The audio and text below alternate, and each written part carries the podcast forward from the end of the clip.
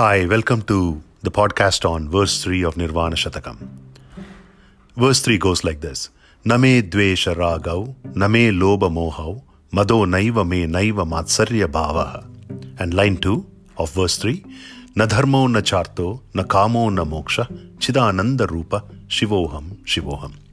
In line 1, Shankara talks that there are six mental qualities, attributes that each one of us have, which is the product of our ego. If you recall in verse 1, he said that he's not the ego.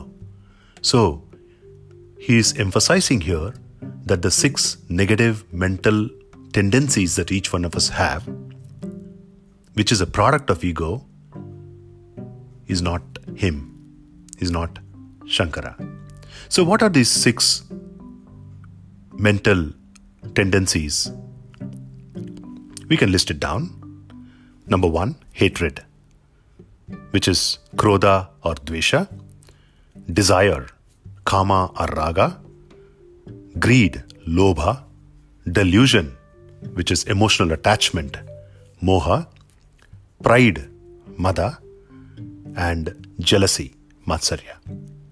Each one of us exhibit one or more of these negative mental qualities because of which it causes us stress, it causes pain, it causes us emotional attachment. And when we overcome these ne- six negative tendencies, we become perfection. So the line 2 says, A man and in, when, when I the word man in a very generic sense, a human being, when he overcomes these six negative mental tendencies attributable to their ego, then the man will not be in, in, in, a, in a position to do any kind of work that would meet his selfish desires. Well, yes, he will continue to do work. We've seen people, we've seen great saints who don't have any of these tendencies continue to do a lot of work to the world, but all their work is for the benefit of the wider society than for personal aggrandizement or uh, satisfying the selfish desires.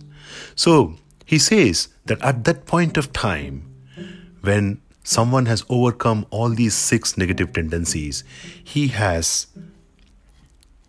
no obligation towards procuring material wellness or to fulfill any of his desires, selfish desires.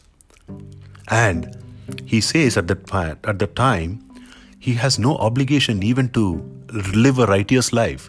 It does not mean that he will not, because that tendency is gone from him when he's become perfect. He, he cannot, he's helpless than to live a righteous life. And he doesn't even need to be liberated because he's already liberated. And who is that liberated person? He says, I am that consciousness. I am Shiva. I am happiness. I am auspiciousness. Thank you for listening. And I look forward to the next pod- podcast to share with you.